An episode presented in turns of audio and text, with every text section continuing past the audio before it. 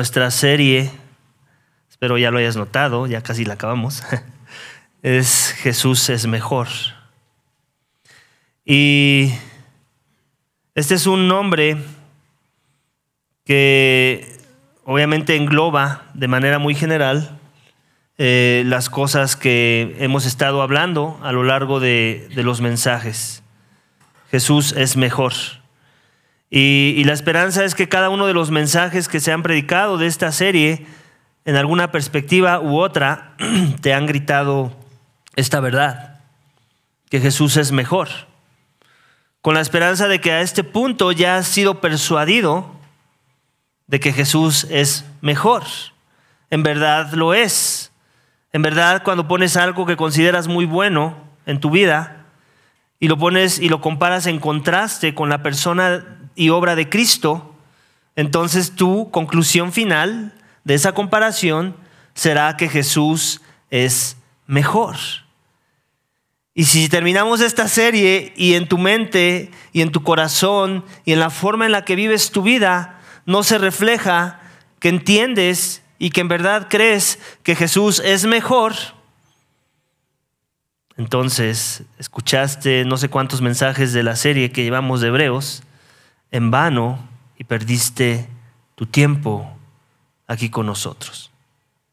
Y mi esperanza es que eso no ha sucedido.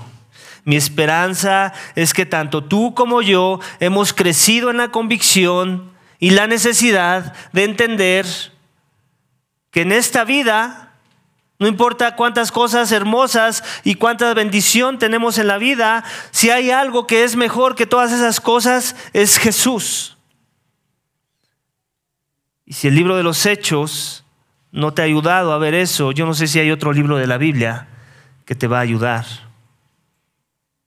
Al final del día, creo que todos los, libros de la Biblia dicen eso. Obviamente Hechos hace un énfasis muy alto en esa dirección.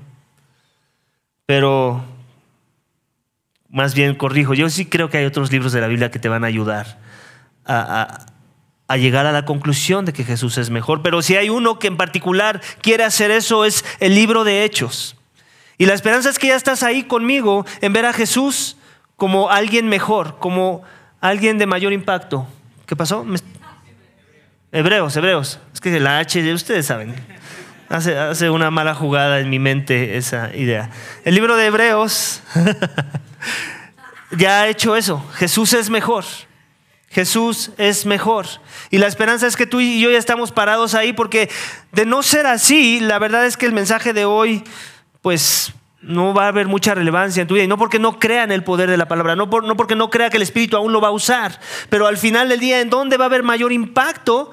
¿En qué corazón va a haber un mayor impacto de las verdades que vamos a ver hoy, de los principios y del llamado a la obediencia que tenemos hoy?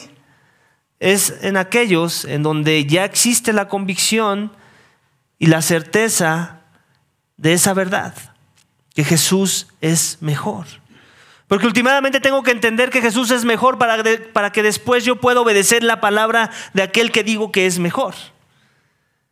Si hay algo por ahí que es mejor que Jesús, y también me habla, por cierto, sin importar si es una persona o, cosas materiales que, a veces nos comunican cosas y nos hablan y nos, nos venden la realidad de una posible identidad en donde podemos encontrar satisfacción, donde podemos encontrar llenura y plenitud, si esas cosas terminan siendo en primer lugar mejor que Jesús, entonces últimamente seremos persuadidos por esas voces por las cosas que esas cosas nos venden. Pero si Jesús es mejor, entonces su voz es la mejor.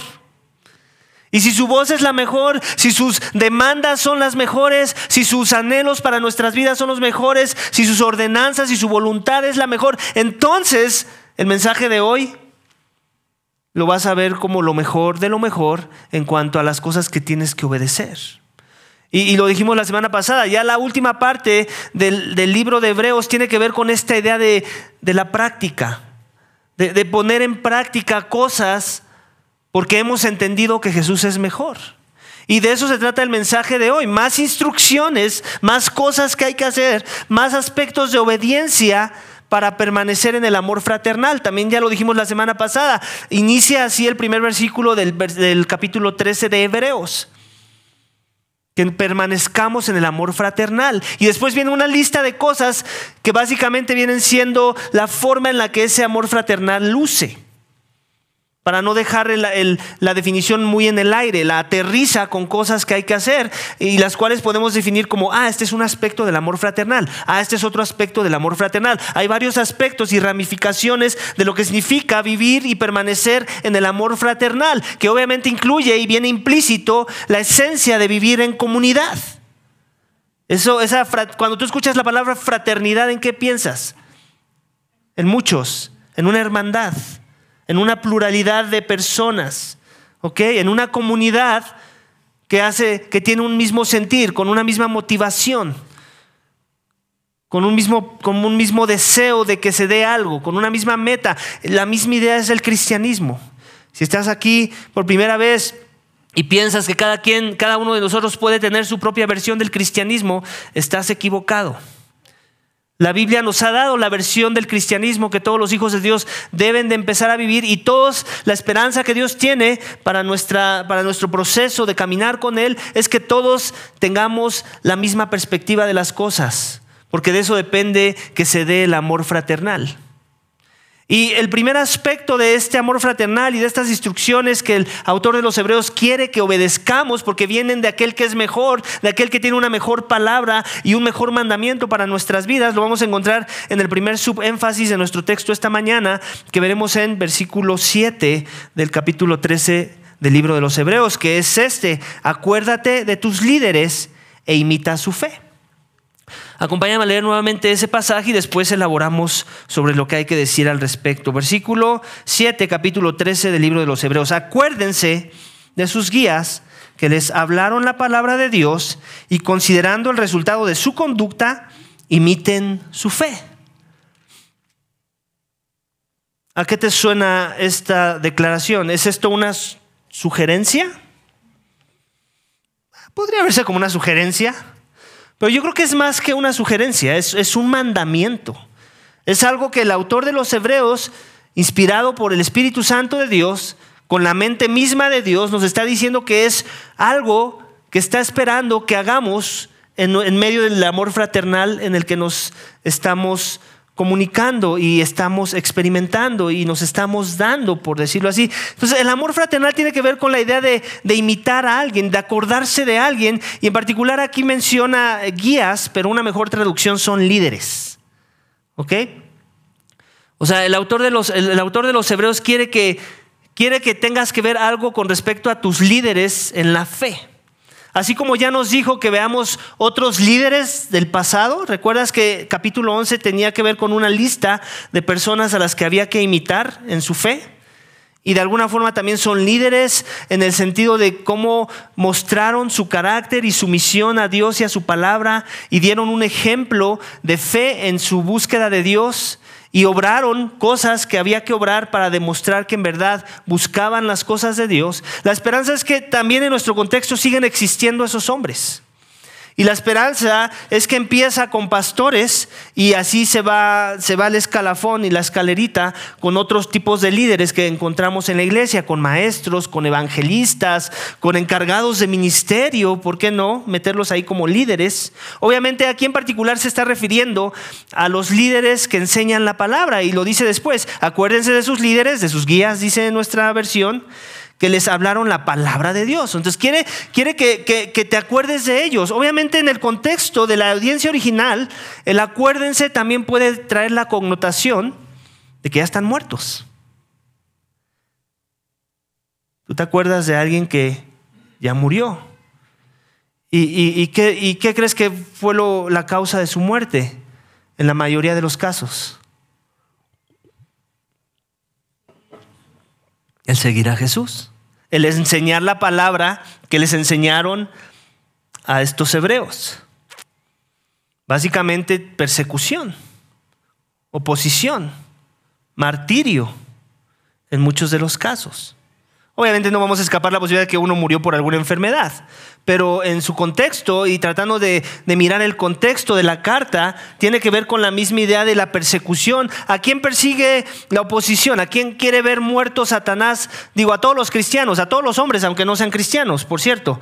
Pero si hay un orden de prioridades en aquellos a los que Satanás quiere, quiere suprimir, quiere, quiere martirizar, quiere destruir, empieza con líderes de la fe. Empieza con aquellos que ayudan a otros a crecer en la misma fe que Satanás y sus demonios odian. Y aquellos que no aman a Cristo odian. Entonces todo va a ser por ahí, ya lo hemos dicho antes, lo dijimos en la serie de Hechos. El primer objetivo a derrocar en una comunidad de fe siempre van a ser los líderes. Porque si derrocas al líder, ¿no? Pues se esparcen el rebaño. Y entonces el enemigo podrá decir que fue exitoso en, en su ataque.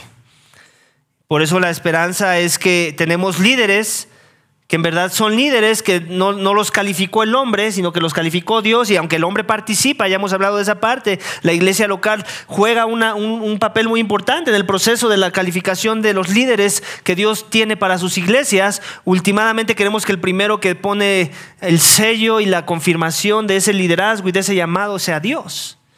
Porque entonces si eso es verdad, esos líderes van a estar dispuestos a dar su vida por causa del Evangelio y no van a dejar de enseñar, aunque sean amenazados, como lo vimos en el libro de los Hechos, ¿no? cuando los apóstoles eran amenazados que dejaran de predicar en el nombre de Jesús, que decían, ¿a quién vamos a obedecer? ¿A los hombres o a Dios? Que tiene que ver un poco con la misma idea de lo que vimos la semana pasada y la, ayuda que, pedíamos para poder obedecer esas cosas. El Señor es el que, el que me ayuda, no temeré, ¿qué podrá hacerme el hombre? Es la misma idea. Entonces, la esperanza es que no nada más tenemos líderes que, que, son feroces, son eficaces, lo hacen con denuedo y predican la palabra de verdad y la entienden y la proclaman y la viven, la esperanza es que también los imitamos. Y para yo poder imitar a uno de mis líderes, tengo que, ¿qué? Para imitar, si yo te pido imita a fulanito, ¿qué, ¿cuál es tu tarea en esa misión? Conocerlo. Tienes que hacer preguntas. Tienes que pasar tiempo con él. Tienes que querer estar cerca de él. Si no, ¿cómo vas a imitarlo? ¿O qué vas a imitar? ¿Lo que se ve de lejos? ¿Lo que se ve a distancia? No, tú, tú, estás, tú tienes una expectativa muy alta de tus líderes y tus líderes deberían de tener una, expectativa muy alta de, tú, de que tú los quieres imitar. Y, y, es como un círculo en ese sentir. Es como algo recíproco, por decirlo así. El líder debe estar buscando la santidad, esforzándose en vivir las verdades de la palabra de Dios, en honrar a Dios en su vida, con la esperanza de que otros lo están observando y están imitando su carácter, su conducta, su doctrina, todo. Tristemente vivimos en una época en la que el liderazgo ha sido devaluado, ¿cierto? Vemos líderes y pensamos en algo negativo en vez de algo positivo. La esperanza es que eso no esté sucediendo, por lo menos en Iglesia Vida Vertical. La esperanza es que, si tú volteas a ver a Omar y al rato a los, a los que van a ser pastores junto conmigo, tú puedas decir, ese es un hombre que camina con Dios que tiene debilidades, sí, como todos, pero que también tiene fortalezas, que tiene evidencias de la gracia de Dios, evidencias de la obediencia y de la fidelidad a Dios que quiero imitar. Y, sí sería una buena pregunta a hacerte esta mañana. Por la providencia de Dios, por la gracia de Dios, yo lo vería así. Por el momento en la iglesia, en los seis años que llevamos siendo iglesia, yo soy el, líder pastor principal por el momento. El próximo año tal vez vamos a tener más. ¿Ok? La pregunta que yo te haría es eso. ¿Tienes en tu radar esta perspectiva del llamado y el mandamiento que tienes que obedecer de, considerar el resultado de, de, mi conducta y después imitar en mi fe? Y otra vez no porque quiero hablar de Omar, el texto habla de Omar. Omar no vino con una agenda de querer hablar de Omar, pero el texto me dice que hable de Omar. ¿Estás de acuerdo conmigo? ¿O es Omar el que está imponiendo su pensamiento porque quiere, quiere que tú lo imites? No, el texto nos está diciendo eso, amén. ¿Estás ahí conmigo? Porque si no, ni siquiera vas a escuchar lo demás que tenga que decir. El texto te está diciendo que imites a Omar. Si eres miembro de Iglesia Vida Vertical, si estás considerando ser un asistente regular de Iglesia Vida Vertical, te está diciendo imita a Omar. Obviamente, ¿en qué quiere que lo imites? En lo que dice después. El resultado de su conducta. ¿Qué resultado estamos infiriendo o asumiendo en ese deseo o en esa tarea de imitar Omar? ¿Positivo o negativo?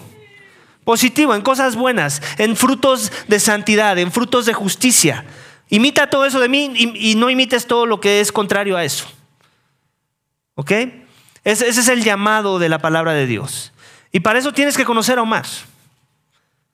Tienes que conocer tal vez qué sacrificios ha hecho para estar aquí, de qué cosas se ha privado para poder estar aquí, cuáles son, cuáles son las amenazas que él ha tenido en su ministerio, qué tipo, de, qué tipo de, afrentas o de oposición Omar ha experimentado. Y para eso tenemos que hablar, porque muchos ya la saben porque lo han experimentado, pero otros son nuevos, no conocen la historia del líder de, Iglesia Vida Vertical.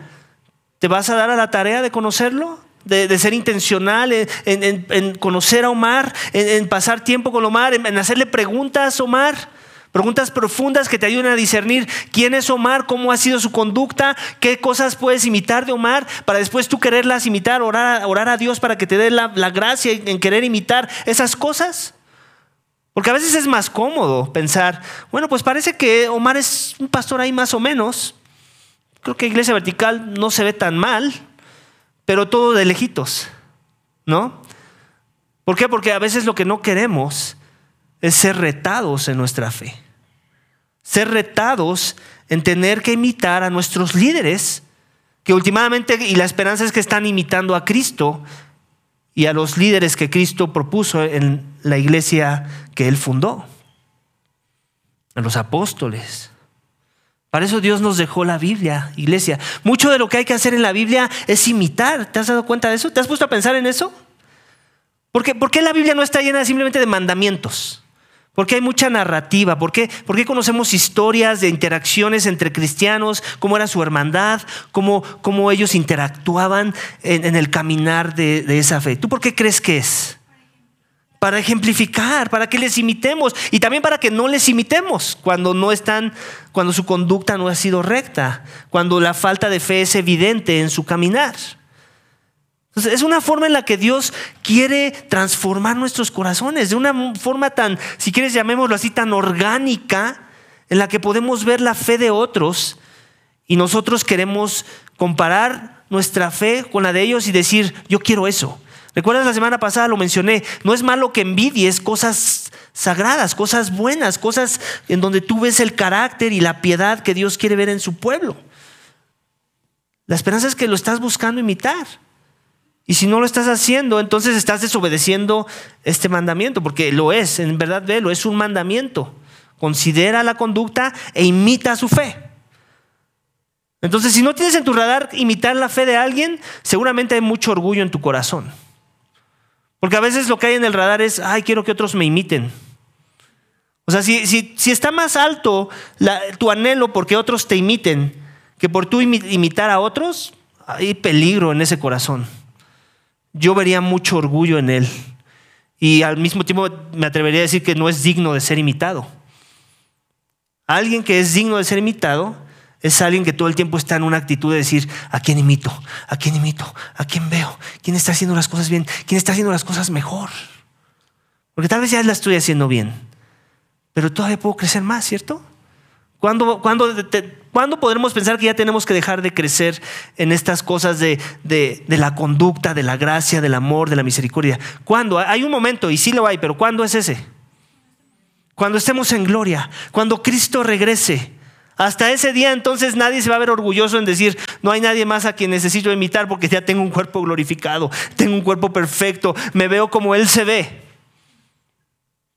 Pero es hasta que llegue ese día y mientras no llegue ese día, tu llamado es imitar la fe y la conducta y el sacrificio y el amor y las buenas obras de aquellos que pastorean tu alma, iglesia. Amén.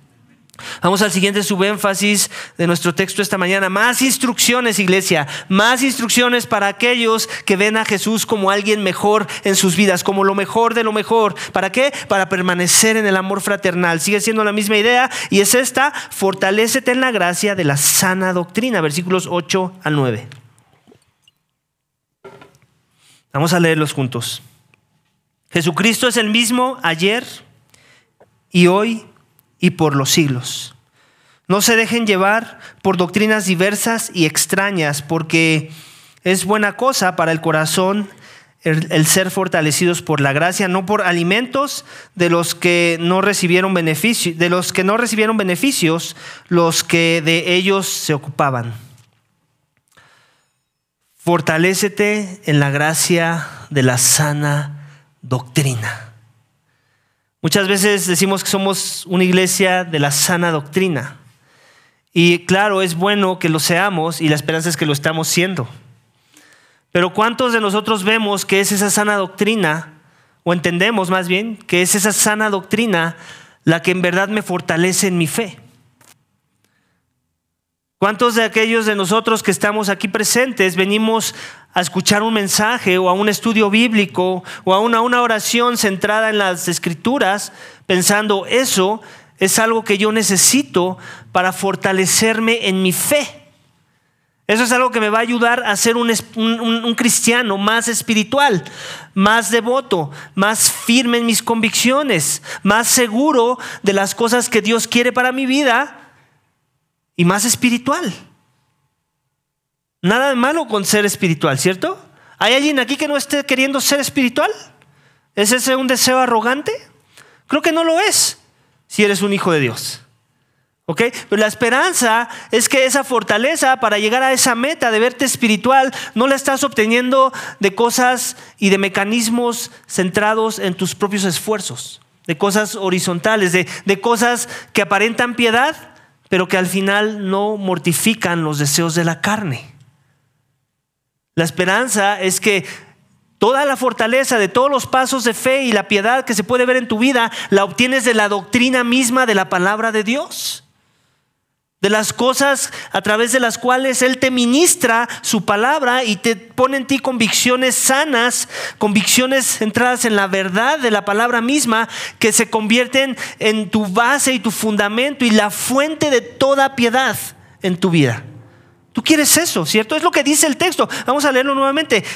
empieza con esta declaración. Escucha, esta es, esta es una declaración, algo así como eh, algo que no puedes perder de vista en el proceso. Jesucristo es el mismo ayer, hoy y siempre. ¿Por qué? Porque existe la posibilidad de que no creas eso. Existe la posibilidad de que alguien venga y te platique una versión de Cristo que no es la versión de los apóstoles, que no es la versión que Cristo mismo le dio a la iglesia primitiva. Entonces, los apóstoles saben de ese riesgo, ya lo estaban experimentando en su época, y se quieren asegurar de que todo verdadero creyente, todo verdadero hijo de Dios, todo aquel que en verdad confiesa que Jesús es mejor, entienda que Cristo no va a cambiar. Que el Cristo que ellos proclamaron va a seguir siendo el mismo Cristo ayer, hoy y siempre. Y que el día que alguien te traiga una novedad, de una variación, de una mejora, de Cristo para tu vida, entonces tú lo deseches.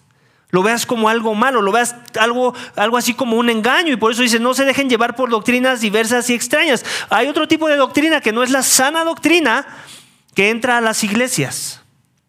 Y que muchas de ellas se dejan llevar por sus encantos. ¿Y sabes cuál es el filtro más fácil? Lo aprendí muy a muy temprana edad en mi fe. Toda doctrina que no está dando la gloria a Dios, en primer lugar, es falsa. Velo así. Es un filtro muy fácil, ¿cierto? De tener en mente. A ver, esta doctrina, esto que escucho, ¿a quién le está dando la gloria? ¿A Dios o a Omar? ¿A Dios o a los congregantes? ¿A Dios o a los líderes? ¿A Dios o a algún hombre? Y si tu respuesta es no a Dios, entonces ¿cómo vas a calificar esa doctrina? Como falsa, como no sana, no bíblica, no centrada en la realidad de que Jesucristo es el mismo ayer, hoy y por los siglos. Tú no quieres eso, ¿verdad? Tú quieres vivir una doctrina donde Cristo es el centro. Y por eso es que hablamos de esta idea de, que somos una iglesia eh, cristocéntrica o centrada en el Evangelio.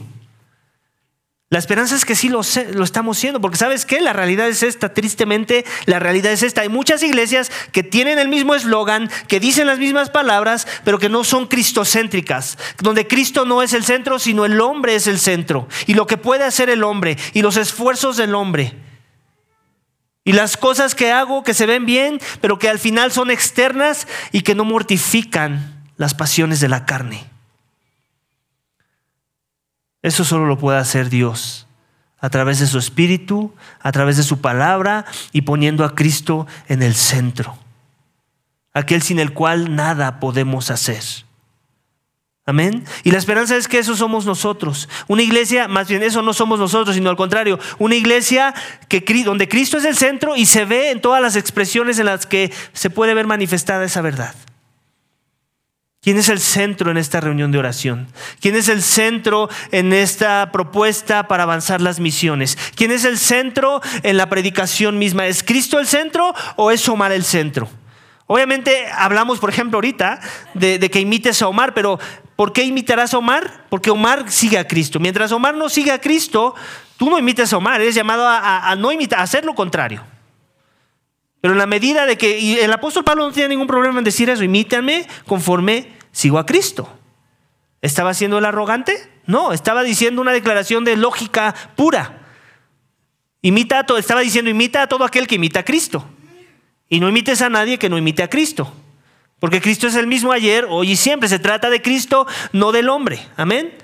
Ese es nuestro filtro, la gloria de Cristo, la gloria de Dios, no la gloria de los hombres. Y la esperanza es que todo el tiempo está siendo así. Eso es lo que queremos. Cristo no ha cambiado. Cristo sigue siendo la deidad. Él no es que era un ángel muy exaltado. Si yo no creo que Cristo es la deidad, yo ya no creo la versión de Cristo de los apóstoles, porque Cristo es el mismo ayer, hoy y siempre. Cristo no es nada más un simple profeta, es el profeta de profetas. Es porque Dios nos ha hablado encima de todos los profetas y su voz es la, de, la voz de Dios en la carne. Y así con cada aspecto de los atributos y la esencia y la identidad de Cristo, yo tengo que estar en el lugar correcto, porque en el momento en que pierdo alguno de ellos, entonces me voy a dejar engañar, que es lo que dice aquí. Dice, voy a volver a leer, no se dejen llevar por doctrinas diversas y extrañas, las hay, amén. Las hemos escuchado y la esperanza es que no las estamos creyendo porque es buena cosa para el corazón el ser fortalecidos por la gracia. Entonces te das cuenta qué es lo que tenemos que inferir de, de escuchar doctrina sana. ¿Qué es lo que provoca en mí? Ser fortalecido en qué? En la gracia. Sigan el flujo del argumento, es lo que está diciendo el texto. Porque es cosa buena el ser fortalecido de la gracia. En otras palabras, es cosa mala escuchar doctrina mala, porque entonces no vas a ser fortalecido en la gracia. Amén. Y la esperanza es que hemos sido desde día uno, cuando abrimos las puertas de esta iglesia.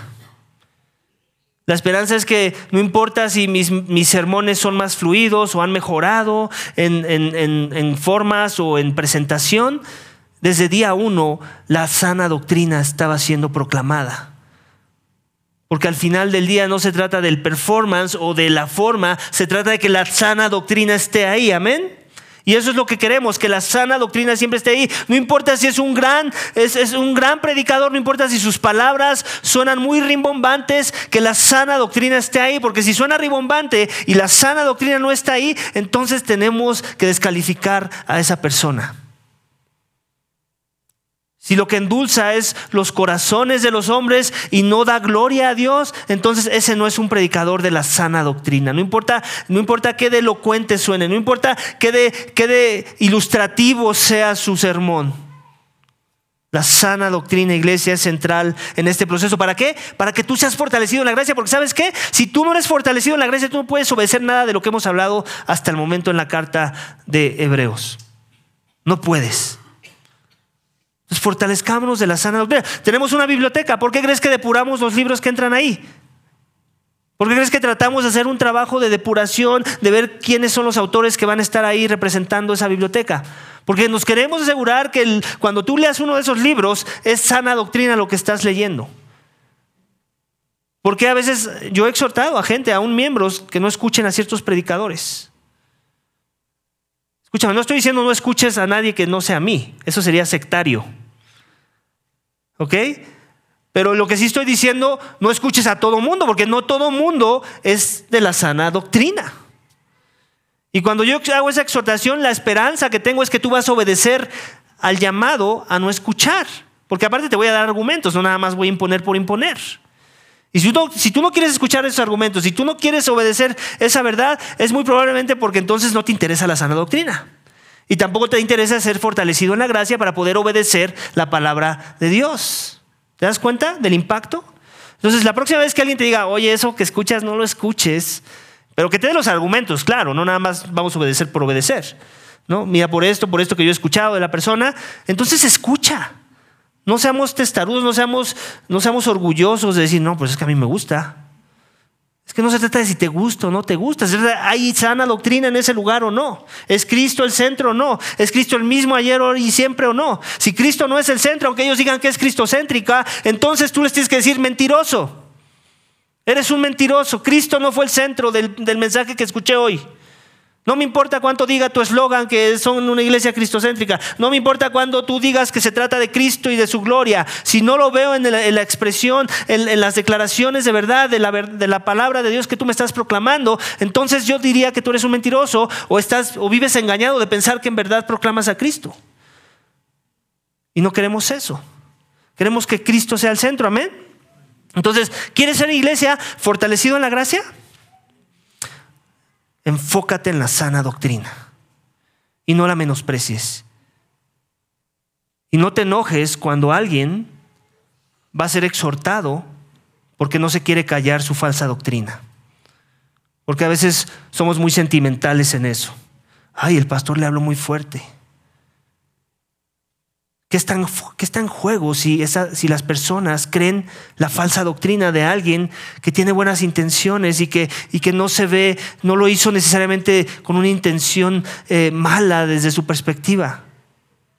Si la persona ya, ya fue, se le habló bien, con mucha paciencia, con mucho amor, e insiste en la falsa doctrina, lo que sigue después es una exhortación dura. Y la esperanza es que tú lo vas a celebrar. La esperanza es que tú vas a estar respaldando esa exhortación. Porque a ti también te preocupa la sana doctrina, aunque Dios no te haya llamado al pastorado. Porque últimamente sí, empieza con los líderes, pero termina con todo el rebaño. Todo el rebaño son los guardianes de la sana doctrina. O sea, si piensas que no hay responsabilidad en ti en medio de esta situación, estás en problemas. Vas a hacer un mal trabajo y hasta corres el riesgo de ser persuadido por doctrinas falsas y extrañas. ¿Y no quieres eso, amén? Yo no quiero eso, iglesia. Y por eso es que sí, soy bien chillón, ya me han visto que soy bien chillón, ¿cierto? Pero no te dejes engañar. El que yo sea chillón no quiere decir que soy débil o que no voy a sacar un palo para que los lobos se vayan. Hablando metafóricamente, ¿ok? No, no te espantes. ¿Ok? No pienses que no voy a ser como un león a la hora de espantar a los lobos con su falsa doctrina. ¿Ok? Y la esperanza es que cada, cada siervo de Dios que ha sido llamado al ministerio de la palabra es eso. ¿Tú cómo ves a Miguel Núñez? ¿A poco no se ve bien tierno el tipo? Te apuesto que él no es tierno cuando tiene que confrontar a alguien con la sana doctrina. No lo he visto, obviamente, no tengo pruebas de eso. Pero te lo puedo garantizar, te lo puedo firmar con sangre. Cuando se trata de ahuyentar a un lobo, cuando se trata de, callar las bocas, ese tipo lo vas a desconocer. Y si quieres, acúsame con él y ya si me tiene que exhortar, ni modo. Pero yo creo eso. ¿Ok? O sea, iglesia, no confundamos. La sana doctrina es central para que la iglesia florezca, para que la iglesia crezca. Cristo tiene que ser el centro. Su obra redentora, nuestra, nuestra más grande esperanza, en donde encontramos nuestro descanso. Si hay algo como lo que dice después, vamos a seguir leyendo, dice, porque es buena cosa que el corazón sea fortalecido por la gracia. Y lo dice, no por qué. O sea, lo contrario, por la gracia, o sea, por la sana doctrina que, trae, que, que emana la gracia de Dios, no por alimentos de los que no recibieron beneficio los que de ellos se ocupaban. Ok, sabemos que en el contexto de, la, de los judíos, ellos se, regulaban mucho según las dietas alimenticias que el mismo Dios les propuso para separarlos de otros pueblos, ¿cierto? Para que ellos se vieran como el pueblo santo de Dios. Y, y ya también vimos en la serie de Levíticos que mucho de ello también era el cuidado de su salud. ¿Cierto? Muchas de esas dietas y regulaciones tenían que ver con cuidarlos, preservarlos de su salud y también de, no identificarlos con prácticas paganas en donde usaban cierto tipo de animales para el sacrificio. Todas esas cosas ya lo vimos, no quiero regresar ahí. Pero ellos tenían muy en sus mentes esta idea de, de las dietas. Y aún podemos ver muchas sectas del cristianismo que hoy en día imponen a, los seguidores, a, a, los, a, los, que son del rebaño, que no debes de comer esto o aquello, porque mira, que la moronga, que no sé qué, ¿cierto o no? Puras cosas que ni siquiera tienen conexión con, con, con la verdad, del por qué Dios propuso cosas en el Antiguo Testamento, del por qué Dios dio prohibiciones con el Antiguo Testamento. Y, no que no debemos de cuidar lo que comemos, obviamente queremos cuidar nuestros cuerpos, ¿cierto? Ese es un principio de la palabra de Dios. No vamos a comer todos los días de desayuno pastel y en la tarde pastel y en la noche pastel, ¿cierto? Eso no, no revelaría sabiduría y cuidado hacia tu cuerpo. Pero eso no es la, de ahí no viene la piedad de los alimentos. La palabra de Dios es clara, Cristo fue claro, no es lo que entra en la boca, es lo que sale de la boca de los hombres, lo que contamina al hombre. ¿Cierto? Entonces, aquí en el contexto de los hebreos podemos asumir o inferir que ellos querían, querían seguir siendo apegados a qué? A sus tradiciones, a sus costumbres, a, la obediencia a la ley mosaica. Y él está diciendo, no, no, esas cosas apuntaban a Cristo nada más. Esas cosas tenían el propósito de poner a Cristo en el centro. Se trata de la obediencia a la palabra de Cristo, no la obediencia a cosas superficiales muchas de ellas, a tradiciones de hombres. Y muchas veces podemos ser así, ¿cierto? En la semana alguien escribió ahí en el, iba a decir chismoso al rato, ya lo sé, en el, en el Facebook de la iglesia, que por qué bautizábamos con playeras este, negras. Y yo así de, pues porque es un color bonito. Le contesté, porque está haciendo una pregunta a la persona, ¿no? Le digo, pues es porque es un color bonito y porque cuidamos que al mojarse la ropa no se transparente nada. Punto, esa es la respuesta y esa es la motivación. No hay nada más, no hay, no hay meollos, no hay nada alrededor oculto. Y la persona empezó, ya saben, ya se imaginarán la doctrina. ¿no? Ya se imaginarán la doctrina. Y si estás aquí, perdóname, necesitas escuchar esto. Espero, espero lo escuches tal vez, ¿no? Y no, pero es que el color es, es, es, este, es el negro, es las tinieblas y no sé qué. Y yo así de, por Dios, el negro es la ausencia de la luz, más bien dijo. Y yo, por Dios, ¿en ¿dónde dice eso la palabra? La palabra sí usa metafóricamente las tinieblas, la oscuridad, en contraste con la luz, que es Dios, el donde se disipan las tinieblas. Pero eso no, Dios no nos lo dio para decir, no bautices a nadie con ropa oscura, por favor. O sea, ¿cómo, cómo podemos, se dan cuenta cómo nuestra doctrina puede influenciar cosas tan, para mí, irrelevantes como esa? Para mí es muy irrelevante qué ropa se usa alguien para bautizarse. En verdad lo es. La esperanza es que obviamente hay sabiduría en el proceso y por eso la ropa es oscura, porque si, se, pensó en qué color sería mejor para evitar cosas. ¿Ok? Aparte es un color bonito. ¿A quién, ¿A quién no le gusta el negro? ¿A poco no resalta, Padre, esta cruz? Se ve bonito, es un color que Dios creó. Dios creó todos los colores. Ninguno es menos, ninguno es menospreciado para Dios. Todo lo creó Dios bueno. La tierra es negra, para empezar, de ahí vino el primer hombre. O sea, si vamos a empezar a usar esa lógica de lo malo que es el negro, no, pues entonces empezaron mal las cosas con haber usado materia negra para crear el primer hombre. ¿Te das cuenta? La importancia de la sana doctrina. Podemos elevar cosas y sobre espiritualizarlas como si fuera mejor un bautizo de alguien vestido con un atuendo blanco. ¿Es eso verdad? ¿Qué es lo que importa a la hora del bautismo? Que en verdad el que se está bautizando ha decidido seguir a Cristo. En verdad ha muerto para sí porque ha decidido y ha entendido que Jesús es mejor. Y hay un testimonio de evidencia de gracia en su vida, donde ya se empieza a ver la obra y la transformación de Cristo en su vida. Por eso bautizamos a las personas. Y todo lo demás son preferencias, son tradiciones, y nada de eso eleva o hace mejor el bautismo de una persona. También sabemos que alguien puede ser bautizado de las cosas que se ven más maravillosas, con un atuendo blanco y en una albercota, y esa persona no ser un creyente. También sabemos eso, el bautismo no hace la diferencia para que la transformación del corazón venga a la vida de las personas, amén. Entonces digo esto no a manera de enojo, pero sí me enoja que queramos usar falsa doctrina para imponer cosas que no traen piedad a la vida de las personas. No hay piedad en ello. No mortifica los deseos de la carne. Y al final la persona puso, no, es que mi hijo lo acaban, le acaban de sacar un demonio y por eso es que estoy buscando una iglesia sana y además se esto mira, no sé a dónde quieres llegar con esto. Eh, no me, ah, porque me decía que no me enojara cuando le contesté, le digo, no me estoy enojando, simple y sencillamente no sé a dónde quieres llegar con esto y precisamente porque somos una iglesia sana, para mí es irrelevante la ropa. Ya te contesté lo que te tenía que contestar y punto. Y a veces así hay que ser iglesia. O sea, no contencieros, porque el siervo de Dios no debe ser contenciero, pero sí hay que hablar verdad. Porque imagínense, pobre persona, piensa que eso es espiritual. Y nunca va a saber identificar una iglesia de sana doctrina porque para empezar ni tiene categorías sanas de lo que significa la sana doctrina. ¿Te imaginas? Entonces le estoy ayudando, le estoy amando. Esa es la, así yo lo veo. Y lo hice con amor en mi corazón. Obviamente muchas veces no se va a ver así. ¿Por qué? Porque está siendo confrontada. Porque se le está diciendo, oye, no pienso como tú. Tus observaciones para mí no hacen sentido y no son espirituales, por donde le quieras ver. Entonces, iglesia, eso ese es el llamado de todos, amén. ¿Estás conmigo en esto o no?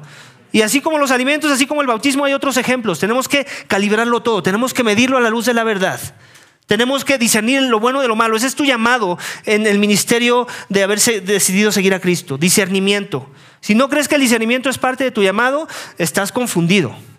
Tal vez ni cristianismo es lo que estás viviendo. Todo hay que pesarlo. Hay que pesar los espíritus. Por ahí hay un versículo, amén. Todo lo tenemos que pesar y no dejarnos llevar por doctrinas falsas y engañosas que dan apariencia de piedad, pero que no mortifican la carne, como dice el libro de los Colosenses en capítulo 2. Amén. Vamos a continuar con el otro aspecto de permanecer en el amor fraternal. Más instrucciones, iglesia. Recuerda que nuestro altar del sacrificio es mejor. Versículo 10 y 12. Vamos a leerlo juntos. Nosotros tenemos un altar del cual no tienen derecho a comer los que sirven en el tabernáculo, porque los cuerpos de aquellos animales cuya sangre es llevada al santuario por el sumo sacerdote como ofrenda por el pecado, son quemados afuera del campamento. Versículo 12, por lo cual también Jesús, para santificar al pueblo mediante su propia sangre, padeció fuera de la puerta. Esos tres versículos para que entendamos que tenemos que recordar que nuestro, nuestro altar, altar perdón, del sacrificio es mejor. Creo que estamos muy familiarizados con los sacrificios de la ley levítica. Ya vimos la serie de Levíticos y si algo había un énfasis en esa serie es sacrificio por esto, sacrificio por el pecado, sacrificio por los pecados no intencionales, sacrificio por los pecados de los pecados de los, los eh, por las ofrendas de agradecimiento, ofrendas de paz, todo eso. Eso era parte del ADN de cómo vivir la fe en el judaísmo, en la, en la fe de los hebreos. ¿Ok? Ellos tenían una centralidad en la justificación a través de un sistema de sacrificios. Ellos creían que su justificación y el perdón de pecados se limitaba a eso y ese es el problema que tuvieron cuando Cristo apareció. Que no entendieron que eso simplemente apuntaba al verdadero sacrificio, a algo mejor, aquel que en verdad no nada más justifica, sino también santifica. No nada más te declara justo y te perdona, sino también te transforma y te, y te convierte en una nueva criatura en Cristo, con, con verdaderos deseos y, motivaciones centradas en la gloria de Dios. Y, y, de eso es lo que está hablando. Tenemos que recordar, iglesia, que nuestro altar del sacrificio es mejor y no ser tentados a pensar que hay cosas del Antiguo Testamento que, que, que vamos, que nos van a ayudar a ganar el favor con Dios, que tenemos que obedecer. Últimamente, ¿dónde encontramos el máximo favor para con Dios? ¿En dónde, iglesia? Dímelo tú. En la cruz, en ese sacrificio, en ese que Dios dijo, este es mi hijo amado en quien tengo complacencia. Cuando pienses en la complacencia Dios, no es que no hay nada que hacer para complacerle, quiero tener cuidado aquí. Pero últimamente en tus fallas o en tus deficiencias de esa complacencia, la máxima complacencia es Cristo. Y si estás unido a Él, si Él es quien te representa delante de Dios, ya la, ya la hiciste. Eres calificado para, para entrar a la presencia de Dios. Si tu fe está puesta en ese sacrificio, si recuerdas que el altar de ese sacrificio es un altar mejor, ¿ok? Y que sale del modelo, ¿cierto? Ya lo vimos, lo vimos en Levítico. Cristo, Cristo sale del esquema. Él viene de un sacerdocio que no viene del sacerdocio de quién? De Aarón, ¿cierto? Sino de Melquisedec. Y, él, trae otro tipo de, él, él trae otro tipo de, ¿cómo lo podemos llamar? él es la esencia de esas cosas, pero Él es diferente a todas esas cosas. Y la esperanza es que así lo estamos viendo. La esperanza es que Cristo es el que nos representa en todo lo que hacemos. Y por eso es que no podemos perder de vista lo que dice. Dice, nosotros tenemos un altar del cual no tiene derecho a comer los que sirven en el tabernáculo. ¿Qué es lo que está tratando de decir? Que hay unos que quieren seguir atados a esa parte, a la ley mosaica. Ellos no tienen derecho de los beneficios del sacrificio de Cristo, del, del tipo de sacrificio que Cristo ofreció. La esperanza es que tú y yo sí, porque nuestra fe está arraigada en esa obra, en esa persona, no en otras cosas que dan apariencia de piedad. Dice, porque los cuerpos de aquellos animales, haciendo alusión a todo el proceso sacrificial, el sistema sacrificial, cuya sangre, cuya sangre es llevada al, al santuario por el sumo sacerdote como ofrenda por el pecado, son quemados afuera del campamento. En otras palabras, está diciendo, ese era el proceso de la ley mosaica, ese era el proceso antiguo, pero vamos a ver cómo, qué resulta en el proceso que Cristo vino a establecer. Dice así pues, Dice, por lo cual también Cristo, para justificar al pueblo mediante su propia sangre, padeció fuera de la puerta. Entonces, aquí ya está haciendo un contraste. Hemos visto mucho contraste en el libro de los Hebreos, ¿cierto? Él está diciendo, ese era el resultado con ellos, el resultado con nosotros es otro tipo de padecimiento. Lo que padece aquí no es un corderito, un animalito, sino es el Cordero de Dios que quita los pecados del mundo. Es, ahí donde tienes que estar encontrada tu esperanza, en ese altar, en ese sacrificio, en ese derramamiento de esa sangre. Es esa sangre la que te justifica, la que te limpia, la que te declara justo delante de Dios cuando en verdad has creído en Jesús como tu único Señor y Salvador como el único que te justifica y que te califica para entrar a la presencia de Dios. ¿Hay algo más aparte de eso que piensas que aporta a tu justificación, a tu reconciliación con Dios? Adivina qué. Has creído un falso evangelio, con falsas doctrinas. Te has dejado engañar. Y la esperanza, iglesia, es que tu salvación cuelga no de otras cosas que no sea de, aquel que, fue colgado en una cruz. Cristo es suficiente. Cristo es mejor. Él pagó por cada pecado, presente, pasado y futuro, que tú y yo podamos cometer.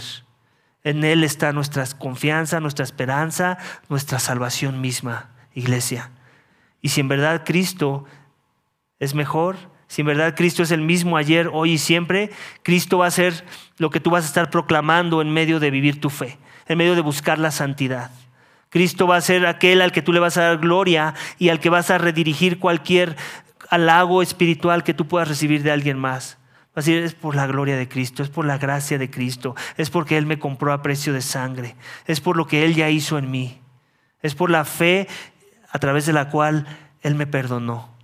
Cristo, iglesia, tiene que ser el centro. Así que recuerda que nuestro altar del sacrificio es mejor. Y si aún no has venido a Cristo, ah, si aún Cristo no es tu más grande tesoro, tu sacrificio del altar para ser justificado y perdonado delante de Dios, ven a Él, arrepiéntete. Deja de confiar en tus buenas obras, deja de pensar que es a través de tu performance, de portarte muy bien, de portarte mejor que, el día de ayer y simplemente arrodíllate ante Él y reconoce que no hay nada lo suficientemente bueno para agradar al Dios santo de la Biblia. No hay nada lo suficientemente puro como para pensar que Dios te va a dar un like. Dios no da likes a los hombres. Dios le da like a Jesús. Y si tú te encuentras en Jesús, tú también tienes un like. Y no nada más un like, una vida eterna, perdón de pecados, una nueva vida en Cristo. La gracia va a fluir en tu vida. El Espíritu Santo va a morar en ti. Dios va a empezar a transformar tu corazón. Tu corazón de piedra ahora va a ser uno de carne. Ahora vas a buscar las cosas de Dios. Ahora vas a morir al pecado y vas a buscar la santidad. Eso hace Cristo a través de su sacrificio. Así que si no le has conocido, si aún no caminas según su, su parecer, su voluntad para tu vida, ven a Él, arrepiéntete y cree que solo Cristo y que Jesús es mejor. Amén. Y por último, Versículos 3 y 14, iglesia, algo que tienes que obedecer para permanecer en el amor fraternal es llevar el aprobio que llevó Cristo. Versículos 13 y 14, acompáñame juntos a leerlo nuevamente. Así pues, salgamos a su encuentro fuera del campamento, llevando su aprobio. Porque no tenemos aquí una ciudad permanente, sino que buscamos la que está por venir. ¿Qué es llevar el aprobio? ¿Quién sabe? Mm, mm, sí, sí, incluye la palabra ofensa. Cuando, alguien está llevando un aprobio, ¿qué está llevando? Mm, no, no, tiene que ver más con la idea de un padecimiento. Llevó llevando el aprobio de Cristo es llevar los padecimientos de Cristo. ¿Ok? Llevar, llevar las cargas que Cristo, llevar los dolores que Cristo llevó. Obviamente sabemos que Él llevó la ira del Padre, amén.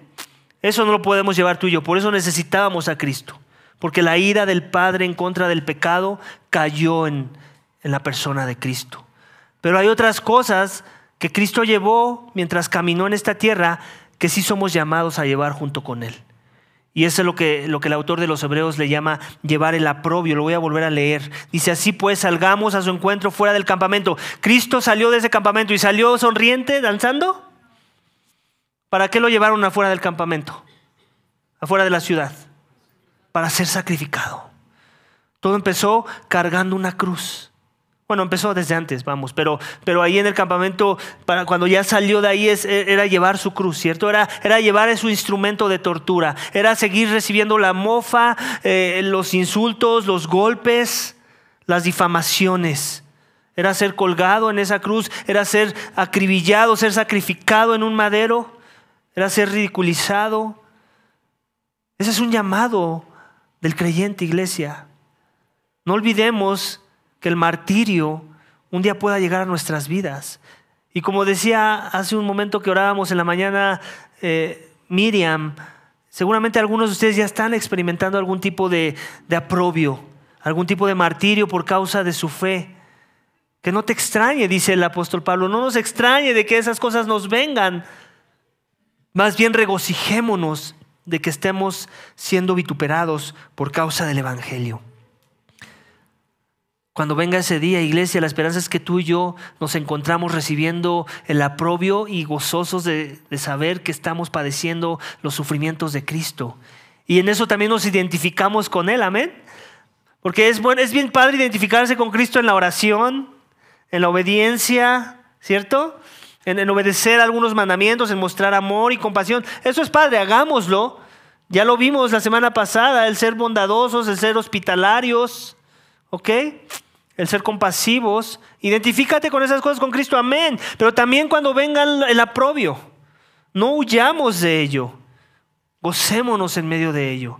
Y sepamos que no hay nada que se le ha salido del control de las manos a Dios. Muchas de esas cosas la, las orquesta para santificar a su pueblo, iglesia. Lleva el oprobio de. Lleva el aprobio. ¿Es aprobio o oprobio? Oprobio, perdón que, llevó Cristo, ese es, un llamado que tú y yo tenemos, ¿ok? El padecimiento, aun si es la muerte, estemos dispuestos a hacerlo. Es parte de nuestro, de nuestro pacto de membresía, ¿cierto? ¿Recuerdas el pacto de membresía? Aun si fuese llamado a dar la vida por causa de mi Señor, yo lo hago. Yo me someto. Yo rindo mi vida a ese llamado. ¿Por qué? Porque he entendido que Cristo es mejor. ¿Y sabes qué te va a ayudar? Que seas fortalecido en la gracia cuando llegue ese día. No sabemos cuándo va a ser, tal vez nunca va a ser, pero debemos estar expectantes de que pueda suceder. Y sobre todo si en verdad estamos viviendo nuestra fe. Y también preocúpate si nunca hay oprobio en tu vida por causa del Evangelio. Eso quiere decir que tal vez no estás buscando obedecer a Cristo en los términos de Cristo y obviamente no te está trayendo consecuencias porque Cristo es la ofensa, ¿cierto?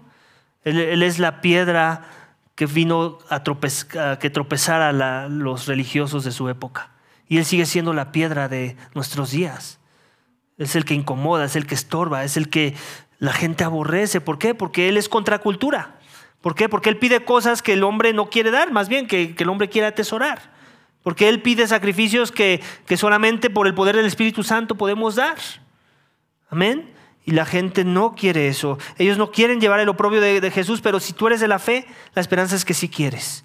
Y la esperanza es que en el proceso vas a ser fortalecido en la gracia con la sana doctrina. Por eso la importancia de no dejar de congregarse. Ya lo dijo el autor de los Hebreos, no dejéis de congregaros como muchos tienen por costumbre, porque si no, no vas a ser fortalecido en la gracia, porque la sana doctrina no va a llegar a tu corazón.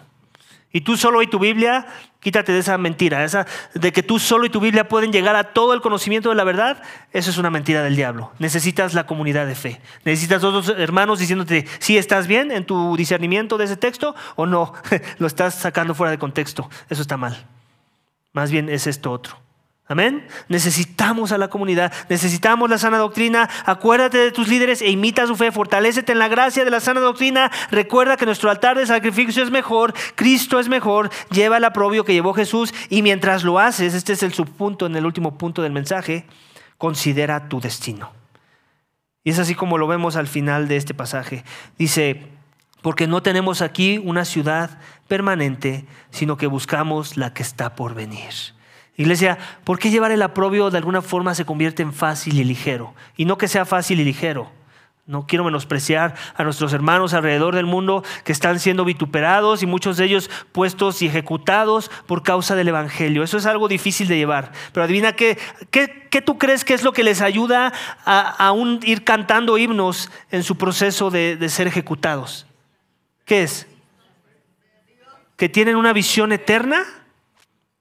En una mejor ciudad, con mejores promesas, con un mejor rey, con, mejores, con mejor justicia, con verdadero amor. Y en el proceso la gracia de Dios lo sostiene.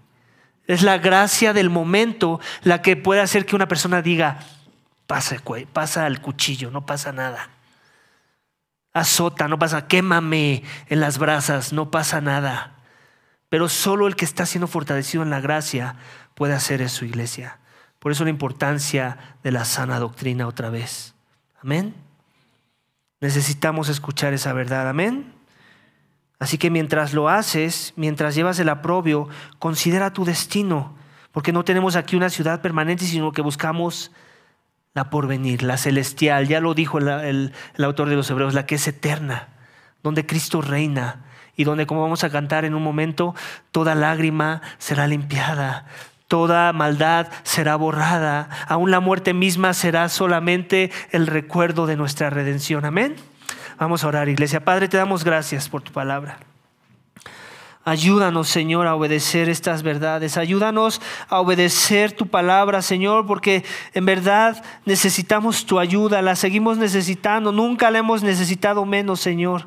Ayúdanos a tener la centralidad del Evangelio en medio de ese proceso. Ayúdanos a ver y recordar estas verdades, que Cristo es el mismo ayer y hoy y siempre, Señor. Y que si en verdad hemos confiado en ese sacrificio, si en verdad Él es el centro y lo mejor de nuestras vidas, entonces entonces, parte de nuestro llamado no nada más es a la obediencia, no nada más es a la búsqueda de la santidad, sino esa misma santidad se va a ver reflejada en la búsqueda de la verdad en poder discernir lo bueno de lo malo, en poder desechar la falsa doctrina y atesorar la sana doctrina. Y sabiendo esto, Señor, que tú la usarás para fortalecer a tu pueblo, para darnos la gracia del momento y que aun cuando pudiera venir el martirio y la persecución, la oposición, el oprobio en nuestras vidas, Señor, tú nos fortalecerás ese día. Tú nos darás la gracia, Señor, para poder servir a nuestro Señor, a Cristo Jesús, aún entregando nuestras propias vidas como como diría el apóstol Pablo, como una ofrenda de libación, Señor.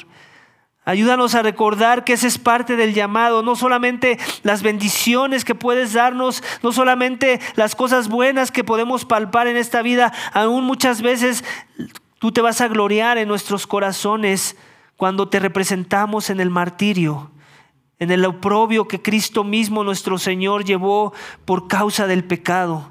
Ayúdanos a recordar que últimamente somos benditos cuando hemos sido vituperados o blasfemados o, o heridos en alguna medida por causa por causa del Evangelio, cuando hemos, hemos sido difamados por causa del Evangelio, Señor, recuérdanos que nuestra recompensa es mejor en los cielos y que esperamos una mejor ciudad con mejores cosas que las que podemos experimentar en esta tierra. Y por lo mismo, Señor, ayúdanos a no vivir para las cosas de este mundo. Ayúdanos a no atesorar tesoros en esta tierra, sino a poner nuestro tesoro en los cielos, nuestra mirada en las cosas eternas y entonces así poder vivir de acuerdo al llamado que tú has hecho para nuestras vidas. Así que ninguna pérdida sea pérdida en verdad, sino simplemente un trámite de la redención misma también. De las cosas que tú nos darás cuando estemos aquel día donde enjugarás toda lágrima, en donde fortalecerás a todo el débil, en donde darás cuerpos redimidos y en donde podremos mirarte como, como tú eres, Señor, y no nos avergonzaremos de quiénes somos, porque tú limpiarás todo pecado de nuestros corazones. Gracias, Señor, por tu amor. Gracias por el llamado a vivir el amor fraternal en obediencia a tu palabra. Ayúdanos, Señor a tener oídos para oír y voluntades para obedecer tu palabra. Todo esto te pedimos y te damos gracias en el nombre de tu Hijo amado Cristo Jesús. Amén.